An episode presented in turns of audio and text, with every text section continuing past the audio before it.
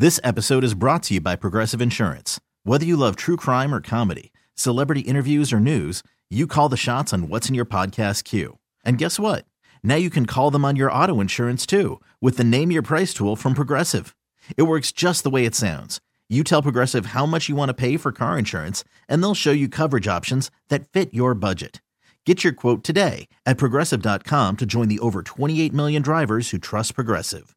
Progressive Casualty Insurance Company and Affiliates. Price and coverage match limited by state law. This week's episode of Enough About Me is brought to you by Milton's, the store for men. If you're planning a trip down the aisle like I am, Dana Katz and his team at Milton's will outfit all the guys in a great suit or tux. Choose from top designer styles in the latest colors and price ranges.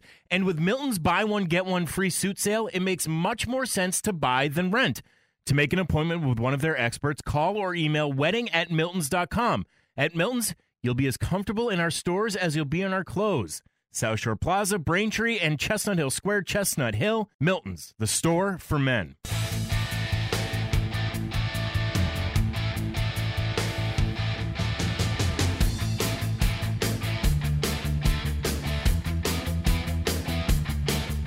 Process for this is this is not an ESPN production, right? This is your your company, and you you pitch ESPN on this idea. Is that how it works? Do they come to you? U- usually, I pitch them. This one, they came to me. Okay.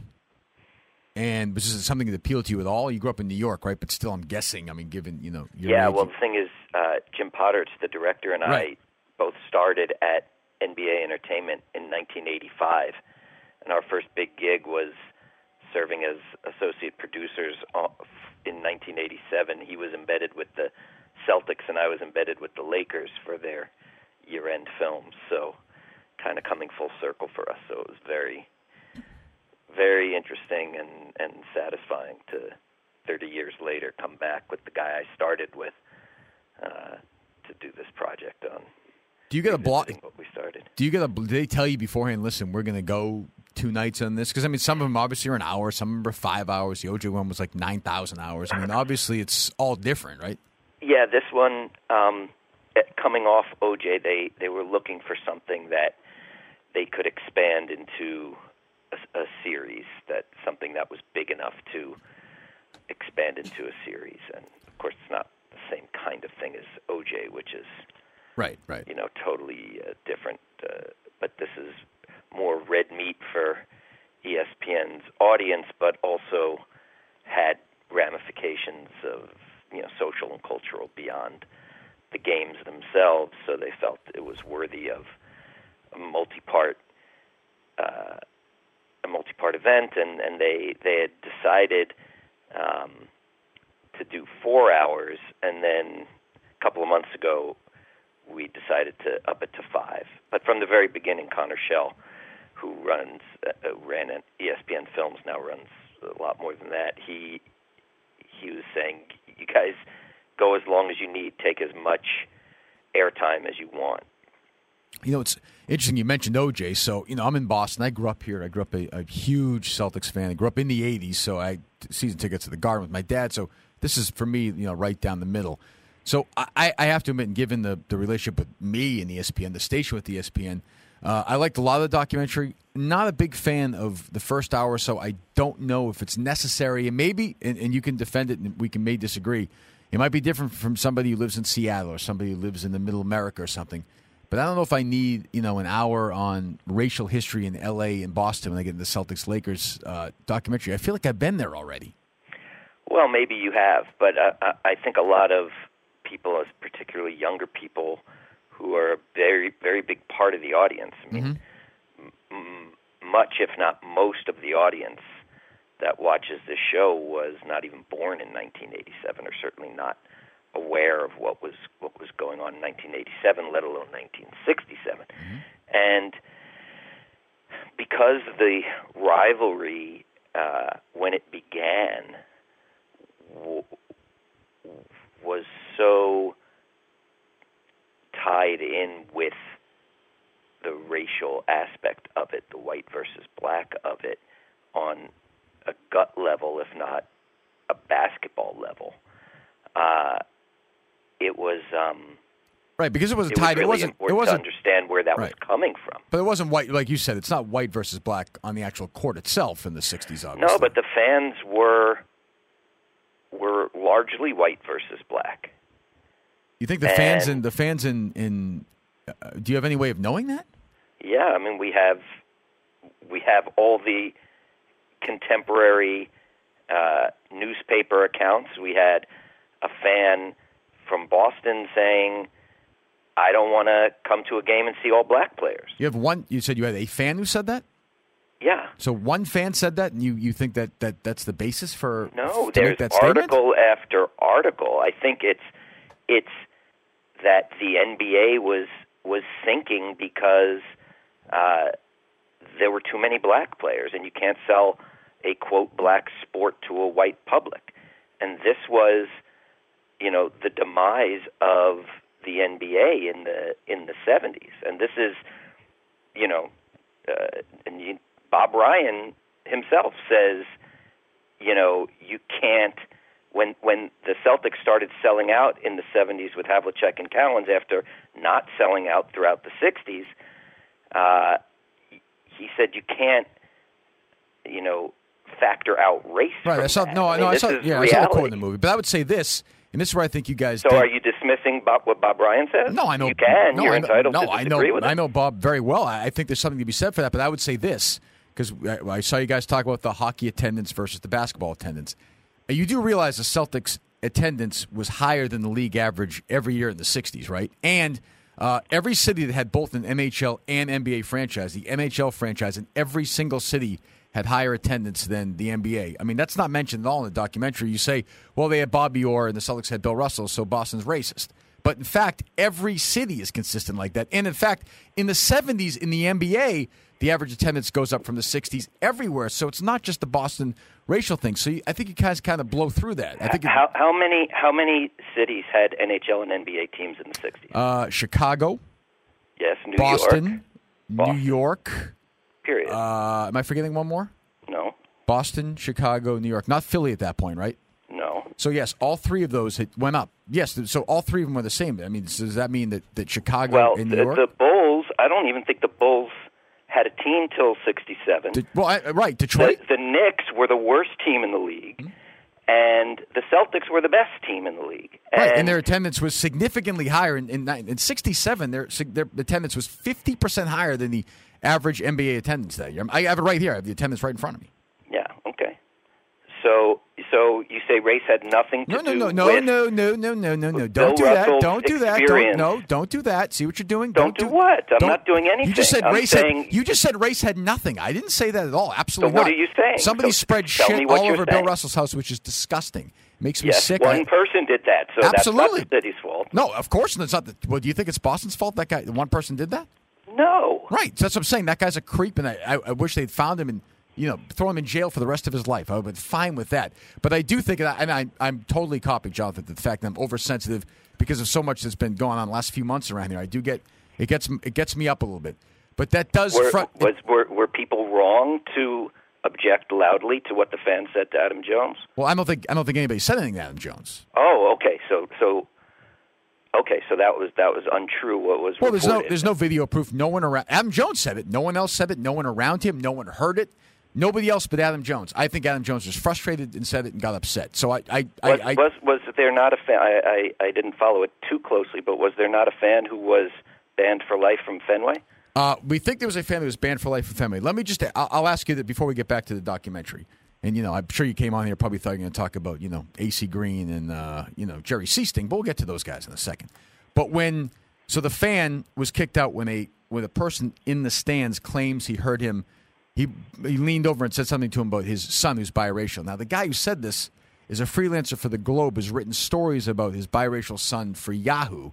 It just seems to me to be a large coincidence. Now, again, do I do I think there's people who say N, the N word at Fenway Park? I sure do. I'm sure it happens. If they they should kick the guy out for life, but I think it happens equally in Cleveland, in Seattle, and that, that's where I get frustrated. Is I think this Boston gets tagged with this thing, and it does. As somebody who's lived here my whole life, it kind of pisses me off. And when you Well, I, I I I don't mean to cut you off. I No, no, no, understand ahead. that, and ahead, I appreciate that, and you have the right to be. I think there are a couple of things that I'd like to say about the film. Yeah, to go ahead. back to the film. Bill Russell, when he had his number retired, Yep. insisted that no fans, Right, no be fans, yeah. present. Right. Now, I don't think that's because one guy. Oh no, I agree. I agree with Okay, you. so yeah, no, so let's let's not say that if no, one guy No, you initially you initially said one guy. You initially said one guy. I agree. I agree with you. No, well, I'm, I Do was beginning to list all Yeah, yeah, the yeah. evidence. Do I think Okay. Bill Russell in the 50s and 60s heard uh, a lot of stuff? Yes, abs- I absolutely believe that 100%. Okay, now in our film, we have Ted Landsmark, who's the man who's about to be stabbed with the American flag in Yep. that famous Yep. The horrible picture, photograph. Yep. And Ted Landsmark in our film, which I'm sure you, you would like to talk about, became a season ticket holder when the Celtics got Larry Bird. Mm-hmm. And friends of his said, you know, why do you write, root for them? They're a white team. And he said, no, they're not a white team.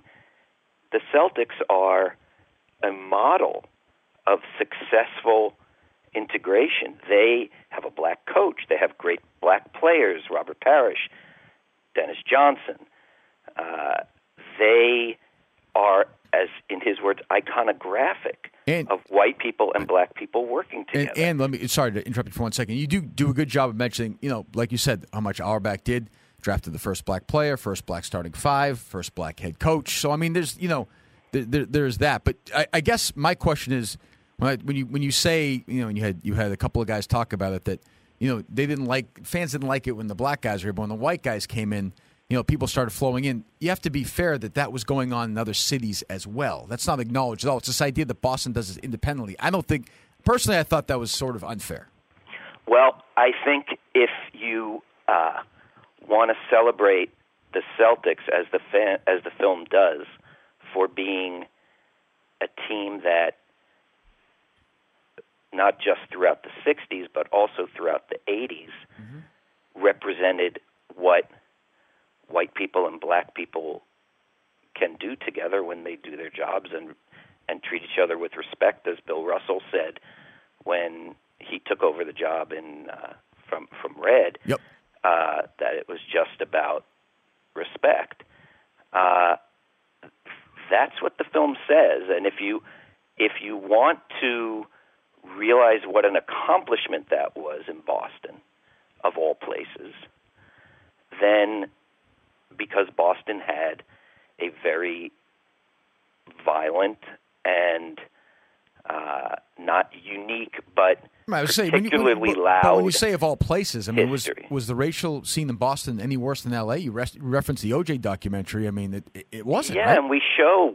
We, No, no, I know Ice that. No, Cube I- in the documentary I know that. says we had it too. Right. No, I know And that. But when you say of all places, that's suggesting it's because sort of of this the the volume and the reputation, where Bob McAdoo says black players didn't want to play in Boston because of that photograph. Right. because it, it reminded them of Alabama and Mississippi in the 60s. To see that photograph, black players didn't want to come to Boston. Now, that in that city, on that team, that the black players didn't want to come to because of that photograph, and you can argue the justice of their opinion, but that's that's the feeling that was in the league and among the players, and for that city to be for that team in that city of all cities to become a paragon of an integrated, you know, beautiful team to watch is a great accomplishment, and it's a greater accomplishment than if it had happened in Detroit or Cleveland or or you know Sacramento, where the history wasn't as front page national news flashpoint for a problem that certainly was happening all over America. I always wonder about the process uh, when you make this documentary, when you reach out to people. When you go in and do this, you agree to do this. Do you, if you get a no from a Magic Johnson or a Larry Bird, do you just say we're fucked, we can't do this, or do you soldier on? Well, you don't you don't say you have to soldier on. Right. Um, Was there a chance? Was there anyone? Because it seems, and I could be wrong. It seems like there's less Bird in it than other stars. Was did Bird give you less time? well, you know, Larry doesn't love the interview process. Right, this is right. not what he's interested in really doing with his time anymore. Mm-hmm. Uh, you know, um, Larry would just as soon not talk about any of this anymore and just, you know, enjoy the the memories uh, privately. Um, you know, James Worthy, Cedric Maxwell, ML Carr, Magic, uh, you know, Cooper, Kevin McHale, Danny Ainge. I mean, these guys. Yeah, it seemed like it seemed like it was, it was talking yeah, it wasn't. it. Didn't seem like it was tough to get ML Carr on the record for this. Yeah, it seemed like he was ML, ML and Cedric uh, right.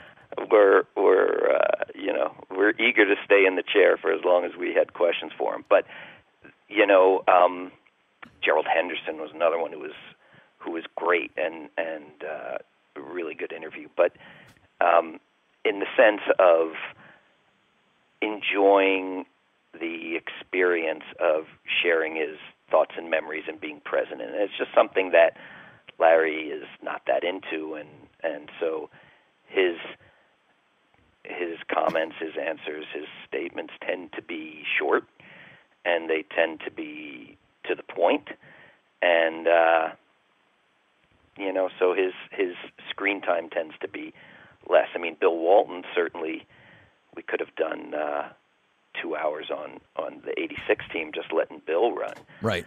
Um, you know, and and Oh, it's funny. Walton's not really tied in the Celtics Lakers because in, the, because you know the Celtics didn't play the Lakers in '86, and Walton was never the same after that. You know. right in the finals. I mean, he certainly handed it to him during the Oh yeah, yeah, season, yeah. Both was- times, yeah. Um, but the uh, you know Walton, in terms of the I- identity of that team in '86, and, Mm-hmm. Yeah. and the the way his teammates enjoyed him, and and uh, the way he enjoyed being on that team and playing with those teammates uh, in that city was such a thrill of a lifetime for him that uh, you know, and he loves talking about it. So I, think different personalities give you different types of interviews, and um, you know, uh, it's uh, it, it, it, if if you don't get one of the big ones, um, it certainly makes your life more difficult, uh, and it and it just makes the project less interesting. I mean, to hear from some guys and not other guys when they're all in the story is is uh, you know it's harder to do. I feel like you got all the players you needed, though, right? Am I? Free, I, I feel. no, like, we we got everybody. yeah, everybody, right? Talked. we we got everybody, and um, you know it's uh, you know like you said, some guys you get for less time than others. Some guys are just not as expensive as others. But yeah, everybody, you know, this was really a, a sweet spot for these guys because they are old enough to be away from it long enough to appreciate it in a i- i- you know for as for the magical thing that it was and they're also young enough to be really energetic and and be able to sit in the chair for a long time and tell stories um that uh uh you know when they get older people tend to you know sometimes uh details are harder to remember or or uh, you know so that we really got them in the sweet spot 30 years out from from these glory days. And uh, you know that's part of why we expanded from four to five hours just because the interviews on both sides uh, were just there was just so much great stuff What, you know, a guy who would seem to be a natural talking head in this would be Bill Simmons. Is am I right in saying that's just a no go? You would not be able to use him. Did you try and get him, and he said no? Yeah, that's that's I think a no go probably from both sides. I mean, I don't think uh, I, you know, I would. Uh, Bill and I are good friends, and I did a lot of work for him at Grantland and with some short films and on the earlier thirty for thirties that I did with Bill, and I love him, and I would would not have occurred to me to ask him to be involved, and I don't think he would have wanted to, but Right. uh, you know, I we we steer clear of that uh, in in our relationship at this point. And no K.C. Jones, right? Yeah, the K.C. was not um, not in uh, condition to to Yeah. do a protracted interview from what we were told, but we certainly loved K.C. and tried to include as much as we could. You know, Case was a guy, and I remember from covering them when I was at NBA Entertainment in the mid '80s. Um, you know, he was so content to allow the others to be in the spotlight, and that's a beautiful characteristic for a coach, particularly in the game of basketball, where the players are so exposed and and certainly deserve all the credit that they get when credit is due them. And um, you know, he never tried to horn in on the spotlight, and uh, as a result, he's totally beloved by everybody who played for him. But there's not a whole lot of good footage of him. The uh, the only the other criticism I would have of the documentary, and by and large, by the way, I liked it. But the other criticism I would personally have, and I, other people probably liked it, is for me, I don't need Donnie Wahlberg and Ice Cube back and forth. The footage, the guys talking, like it, there's enough drama that I don't need Ice Cube saying we're up 2-0 or or Wahlberg saying you know we're doing this or we're doing that. It felt off for me when I'm watching the rest of it. Is that something you guys talked about? Did you like it all the way? Was that your start, your thought from the beginning when you get a celebrity from each side? Does it Yeah, help? it was. You know, I, I think again that's know, maybe partly coming from being in Boston, and you don't need Donnie Wahlberg to tell you how to feel about certain things. Yeah.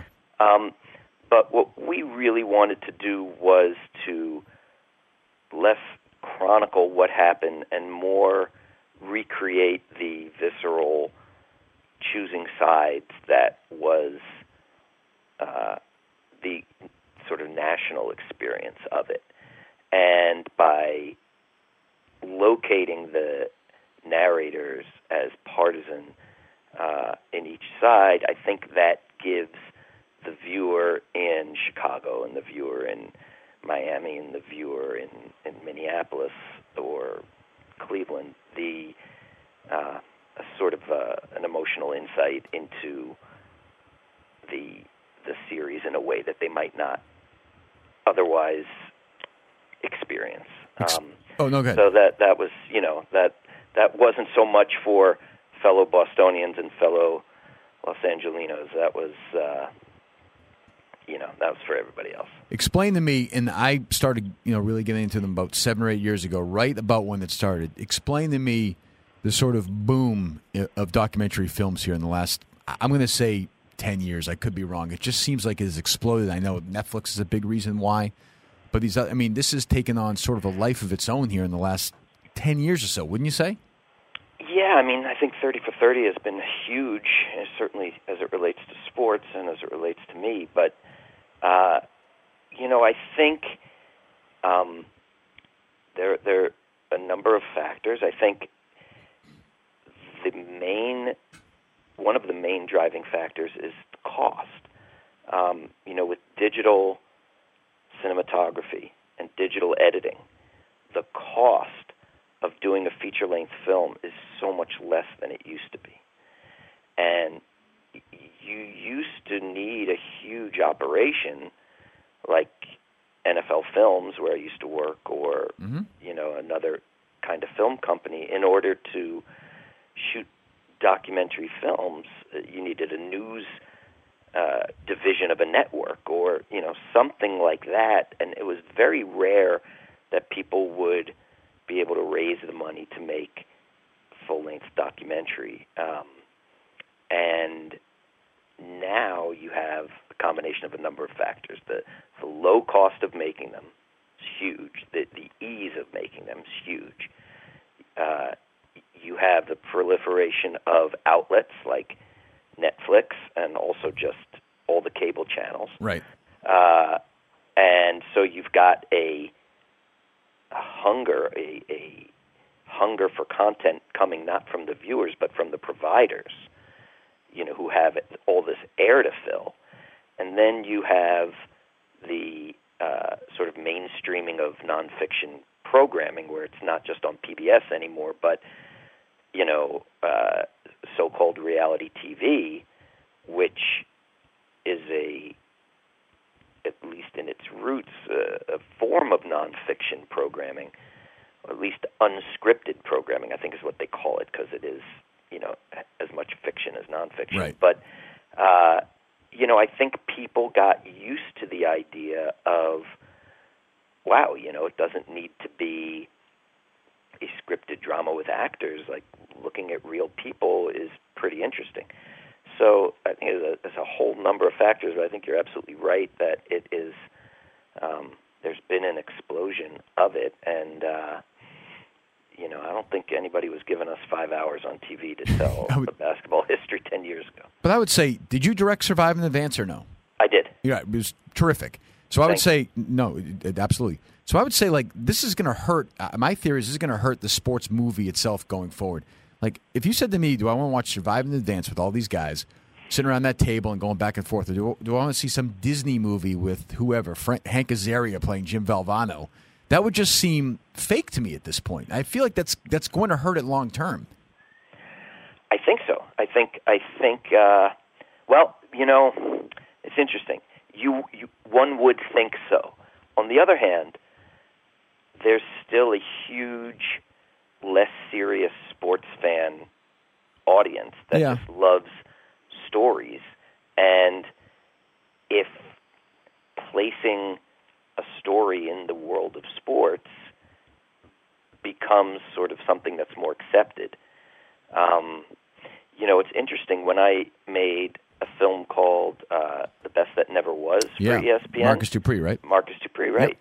Um, there was interest from producers in Hollywood to turn that into a dramatic feature film with actors, you know, and um, you know, we were told at the time, and again, I, I kind of agree with you that like, well, why would you want to do that? Here's the film, you know, it's perfectly fine. Why do you need to do that? Well, there's a big audience that loves stories that's not watching 30 for 30 on ESPN. True. There may be a big audience on ESPN, but there's a big audience of you know everybody else in America that's that's not that's not tuning in, but would love this story, uh, according to you know producers. But the uh, the people who fund these movies that cost a lot of money, well, you know, they say they they have to sell the foreign rights first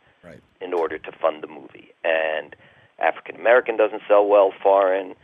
American football doesn't sell well foreign.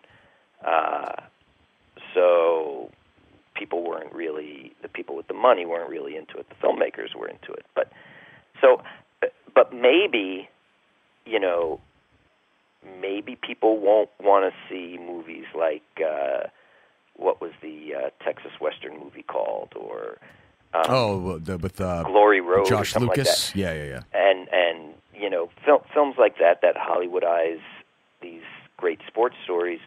Uh, you know, but then you have a film like Fever Pitch, which is awesome, and and um, I don't know. I think I think good stories are good stories, and and there's a it's a big enough country, you know, 320 million or whatever, and and there's there's enough eyeballs to go around. So, but I, I'm with you. I, I would not run out to the theater to see the uh, Hollywoodized version of the Jim Valvano story if I've seen a documentary that was that was done well. What's the great uh, documentary you want to make that you haven't been able to make and are able to get access? They won't talk to you. Is there one you're still chasing or no? Um, you know, the Marcus Dupree one was that one for me. Mm-hmm. Uh, that was, um, you know, I'm the same age as Marcus, and and when he was a mythical figure in high school football, you know, I'd never seen him play. There was nobody had ever seen him play except for people who saw him in person in Mississippi, and and he was this you know mythical figure. And then what he did at Oklahoma as a freshman was, you know, blew our minds. And then uh, and then he disappears. So uh, that that was really the holy grail for me in terms of wow, I really want to know what happened, and I want to discover this, and I want to discover it through the process of making a film about it. Um, so uh, so that was the one. And Finding Marcus was, uh, you know, it, it was it was a film I had pitched numerous times and couldn't get couldn't get it funded. And then when ESPN approached me for the original 30 for 30 series and said we want the filmmakers to come up with their own topic, something that they're passionate about, and doesn't have to be like the best Right. quarterback ever or Yeah. the best golfer ever. It's just whatever you want to tell. And I said, well, what about the best that never was? And and that's how the Marcus Dupree story got greenlit. What's uh what are you what are you doing right now? I am doing a short film for the Baseball Hall of Fame. Mm-hmm. They have a new theater that uh, is being constructed now, and hopefully be ready by inauguration weekend or induction weekend. And um, uh, I hope to have a, a, a film about baseball ready for that. It's sort of derived out of the, the film Fastball that I had done. That's uh, I think on Netflix uh, Mhm. now, but um, where it's uh, sort of a meditation on the sport, and um, it's a beautiful sport to me still, and and uh, really excited about having something that's going to show every day at the Baseball Hall of Fame. Excellent. Celtics Lakers, I'm going to guess. It seems like there's on Netflix is sort of this month or two period then it shows some show up and some don't. Is that going to show up on Netflix? Yeah, I, I hope so. I think um, most of them do. There's, Yeah. a, you know, because this involves the NBA, and anytime something involves the NBA, there are always, uh, you know, different, uh, you know, constraints on where it can air, and and uh, I'm not sure this will end up on Netflix. I don't know if uh, if Bad Boys is on Netflix or the the Orlando Magic one with Shaq and Shaq Penny and Penny. ended up on Netflix. Yeah, I don't think. You know, I don't think they are. Yeah, I think I think they tend to not go to Netflix if they're NBA projects, but they may end up on NBA TV. Who knows? Hopefully, they'll reshow it a lot on ESPN. I know it's going to be on ABC this Saturday afternoon and next Saturday afternoon, and uh, you know they do tend to re-air them a bunch. All right, excellent. Well, it's the Celtics Lakers. Like I said, thanks for coming on and slugging it out over the uh, the stuff at the beginning. Oh, uh, hap- happy to do it, and and Ratings are good? Everyone's happy with such care. everyone's happy with the ratings. Yeah, I think the ratings were really good, and um, you know, I know ESPN on a Tuesday night with without a you know live sports uh, Right. big big No lead- lead in like yeah. the Heisman show or something. I think they're really thrilled with the uh, with the ratings, and look, people love this subject. They love the Celtics and Lakers and Magic and Larry, and and there's something that is, you know, it's it, uh, uh, uh, you know pure is a funny word because, but but there was something that was, you know, Larry was just so extraordinary, and so were his teammates, and the same with Magic and his teammates, and and people just love this stuff, and it just feels real, and. uh and people were looking forward to it, and I hope I hope they enjoyed it. Did you conduct uh, some of these interviews yourself or no? Some, most were Jim, Yeah. Jim Podhoretz. Um, Who'd know, you talk to? Did the lion's share of of work uh, uh, regarding the interviews. I feel Um, like I feel like Pat Riley himself would be a good documentary subject.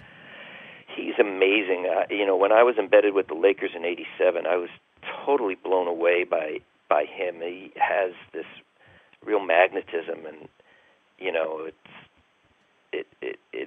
the, the accidental way that he became the coach of the Lakers was It's wild. It is. really wild, right? Um, Bike and accident, then Magic fires uh, Westhead. It's it's just it's nuts.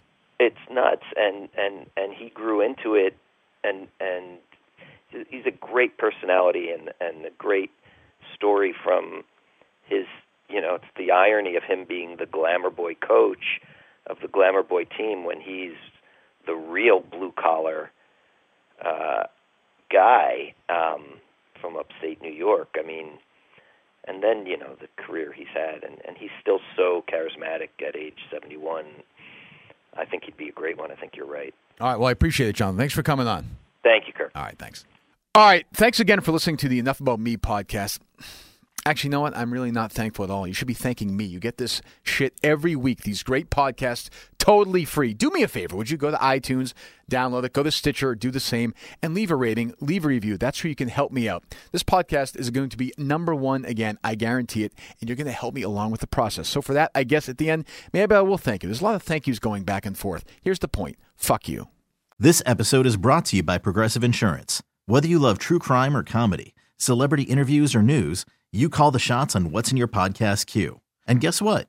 Now you can call them on your auto insurance too with the Name Your Price tool from Progressive. It works just the way it sounds. You tell Progressive how much you want to pay for car insurance, and they'll show you coverage options that fit your budget. Get your quote today at progressive.com to join the over 28 million drivers who trust Progressive. Progressive Casualty Insurance Company and Affiliates. Price and coverage match limited by state law.